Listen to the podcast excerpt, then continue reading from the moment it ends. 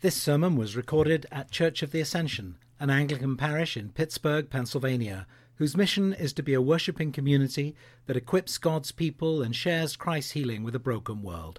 For more information, please visit ascensionpittsburgh.org. As we stand, let us pray. Heavenly Father, thank you for your word. I pray that you would speak to us afresh today by the power and presence of your Holy Spirit. In Jesus' name, Amen. Please be seated.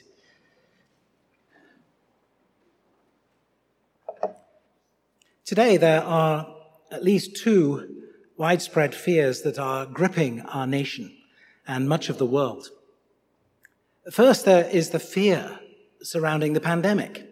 Fear of becoming gravely ill, fear of losing a job, fear of economic catastrophe, fear about our kids' schooling, Alongside those fears, some imagined and some already realized, there is also the frustration felt by many that this has become so politicized.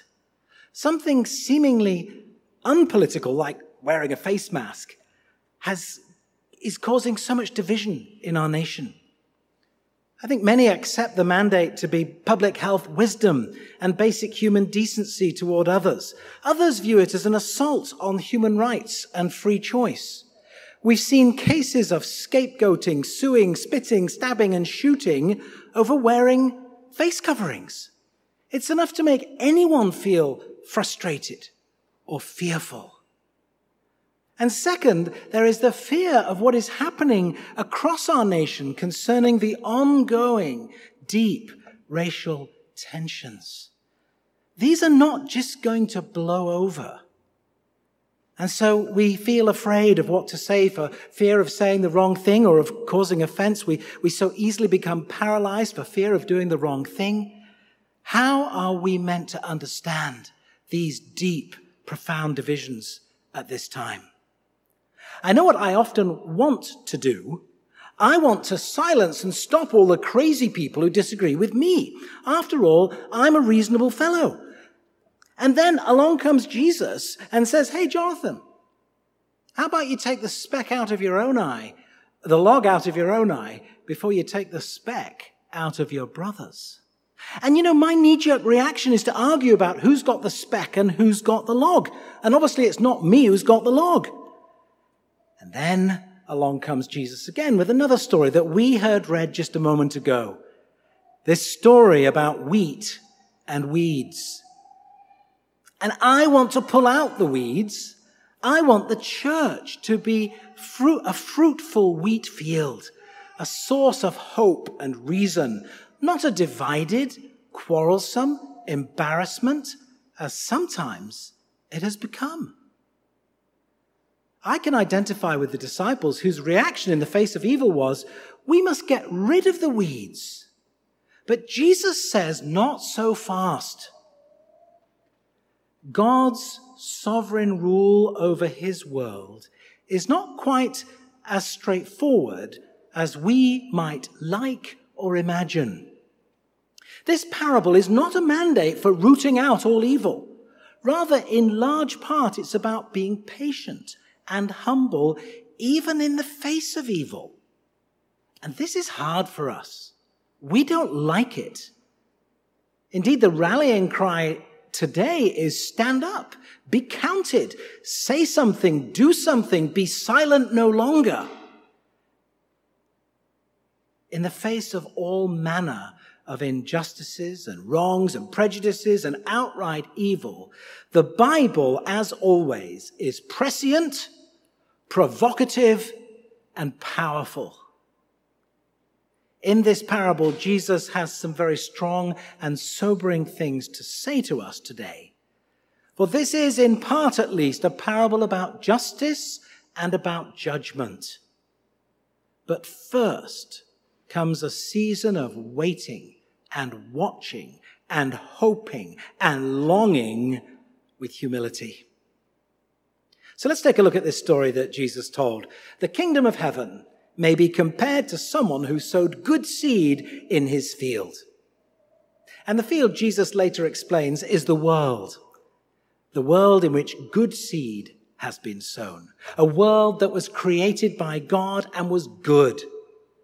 But in this world, an enemy has come, intent upon sabotaging all that is good. Verse 25, but while everybody was asleep, an enemy came and sowed weeds among, sowed weeds among the wheat. And in this story, the enemy doesn't sow the weeds in the neighboring field, but right back in the middle of the field where the wheat is, commingled. We may think that the major work of our enemy, the devil, is concentrated somehow in the world out there. And yet here, Jesus describes the evil one sowing his evil in the middle of the good seeds. Good and evil are mixed together. But what to do about it? The workers want to take swift action. Verse 28. Then do you want us to go and gather them? Shall we rip out those weeds? And the reply is no. For in gathering the weeds, you would uproot the wheat along with them. This is why we have to be so very careful in how we respond to evil. The truth is, there is a very real, serious, and dangerous war raging all around us. And I'm not talking about the culture wars of the 1990s or the cancel culture cries of today. No, it's the real and continuing war between good and evil. There are some things, however, that we can say about this war. First, and most importantly, we know how it will end. We know who wins truth and justice, righteousness and goodness will utterly defeat and eradicate the world of evil. God wins. Amen? This is not fake news. This is not a hoax. This is not my truth. The truth for all time and for all people is that God has already won the victory the victory over sin and death and hell. And that victory is one that is decisive and has been won once and for all through Christ's death on the cross and through his glorious resurrection. The end is certain. There is no doubt about that ending. And yet, the end has not yet come. And so we continue to wait for Christ's coming again and for his final glory to be revealed. And while we wait, the enemy carries on fighting his rearguard action, sowing weeds, stirring up all kinds of hatred and dissension and hopelessness that can cause people, even nice people, respectable people, to speak and do all sorts of terrible harm to others. And as we look at the world, as we ponder human tragedy, or as we stop and consider the church, whether locally or nationally. And as we look at our own lives, as we look in the mirror, we see contradictions. We experience pain, struggles, and disappointment. And we, we just so long to put everything right. If only we could get rid of all the evil. If only we could get rid of the people that are leading others astray, the people that are tearing the world and the church apart. But you know, that's not our job. Jesus is clear. Yes, there will be a final weeding out, but not yet. That said, this parable should not be taken as meaning that we can somehow be complacent. We know from many places in the scriptures that we're to do all that we can to resist evil, whether that's in the world or in the church or in our own lives. And today's parable reminds us that this church family, our church family, Church of the Ascension, sadly will continue to be a messy place. A field in which there will be wheat and there will be weeds. You know, when folks are, are, joining our church, I often remind them we are not the perfect church. There's no such thing. Moreover, should they ever find a perfect church, I tell them they better not join it because they'll spoil it. Now, having said that, it is our delight to be welcoming Emily. You might hear her noises off in the side. Lovely to hear you, Emily. Uh, and and uh, Dorothy and Piper, welcoming them into the church today. And later in our service, we'll have the joy of baptizing these infants. We want them, and we're going to pray for them to grow up and be nurtured in the faith by their parents and by their godparents and by many of us, members of their extended church family. And our task is to love them, to come alongside them, to encourage them through every stage of their life and growth in God's field. And we have to recognize that life in the church and life in the world is often not as black and white as we might like it to be, or as others, others may suggest that it is. The kingdom of God has been brought about by Jesus, and yet here we are living in this in between stage of growth, with the wheat and the weeds growing alongside. And so our task is not to focus on the weeds.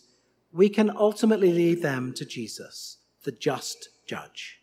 Instead, let us focus on growing strong, healthy wheat. Let us keep on sowing the good seed of God's saving love everywhere that we can. But before I say more about the hope that we have, I must say something about the very sobering warning that Jesus has for us in this story. Jesus spells out the destiny of those who rebel against God. God will not be mocked. And ultimately, there will be divine judgment. And this is made plain in very graphic terms with the picture of a furnace of fire and of weeping and gnashing of teeth. And while this picture may not necessarily have to be taken literally, it must be taken seriously. God is a just and righteous God. And that's not incompatible with him also being a loving God. Indeed, because he is loving, because he is righteous, because he is holy, he cannot and will not tolerate evil. And so the awful reality of judgment stares us in the face from this parable today. Now, Jesus, we should stress, is not telling us these things so that we who are in the church can somehow gloat over the fate of the outsiders. Rather, he's giving a warning to those who consider themselves to be the insiders. It's rather sobering to see in verse 41 where Jesus is explaining the parable that he refers to the angels collecting all causes of sin and evildoers out of his kingdom. For us who are part of God's kingdom, let us heed the warning not to allow ourselves to be choked up by the weeds and by the evil that is all around. But let us keep our eyes fixed on Jesus who sows the good seed. We can have hope.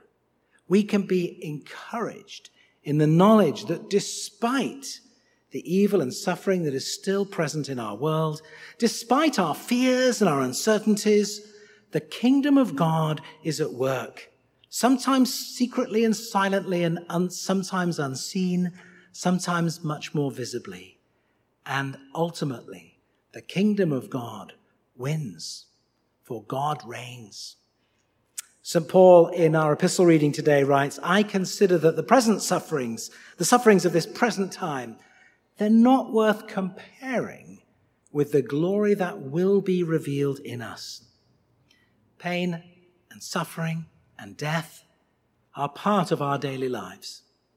But the groans that we make as we struggle with evil need not be groans of despair, but of hope. Though we groan with discomfort and longing, the indwelling Holy Spirit gives us joy.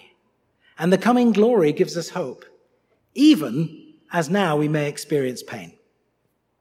We will not be free from pain until we go to be with God or until he comes again. And so our groans should express both something of our present longing, our present pain, and, and all that we're longing for in the future. But you know, and I think it's fair to say sometimes Christians don't groan enough. They seem to have no place in their theology for pain. Well, that's crazy.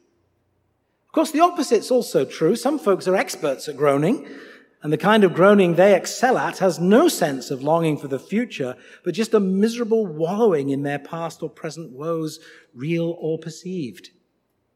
What we should be doing, says Paul, is waiting eagerly for what lies ahead, for the final fulfillment of God's promises.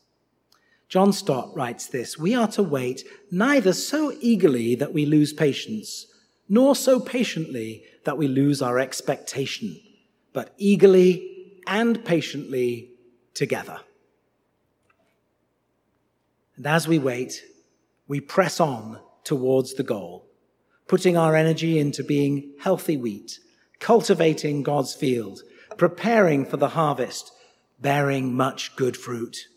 And so no matter how frustrated you may be with all the weeds, don't despair. Don't give up. Good will triumph over evil.